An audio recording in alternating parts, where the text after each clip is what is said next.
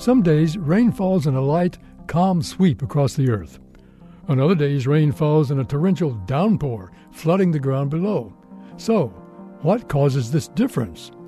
The quantity and intensity of rainfall in any particular event depends on two factors the amount of moisture in the air, usually in the form of clouds, and the force of air currents moving upward. As moist air moves up through clouds, the air cools and forms water droplets. The higher these water droplets go, the larger and heavier they become. Cold air holds much less moisture than warm air, and it does not rise as quickly.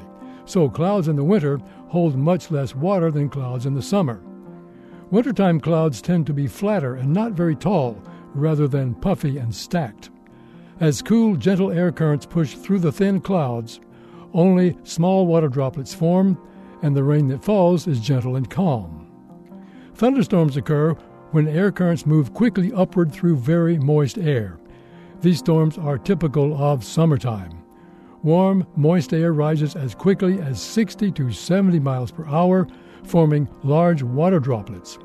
With the air currents pushing up so fast, these droplets can get very big before gravity can pull them down. Eventually, the weight of the water collapses the wind currents, and the water comes coursing down at once, inundating everything beneath. These sudden storms, called cloudbursts, can drop several inches of rain in an hour, which can lead to flash flooding. But thankfully, these storms are typically short lived. After the air current collapses, the clouds empty quickly and reveal a blue sky. I'm Don Glass.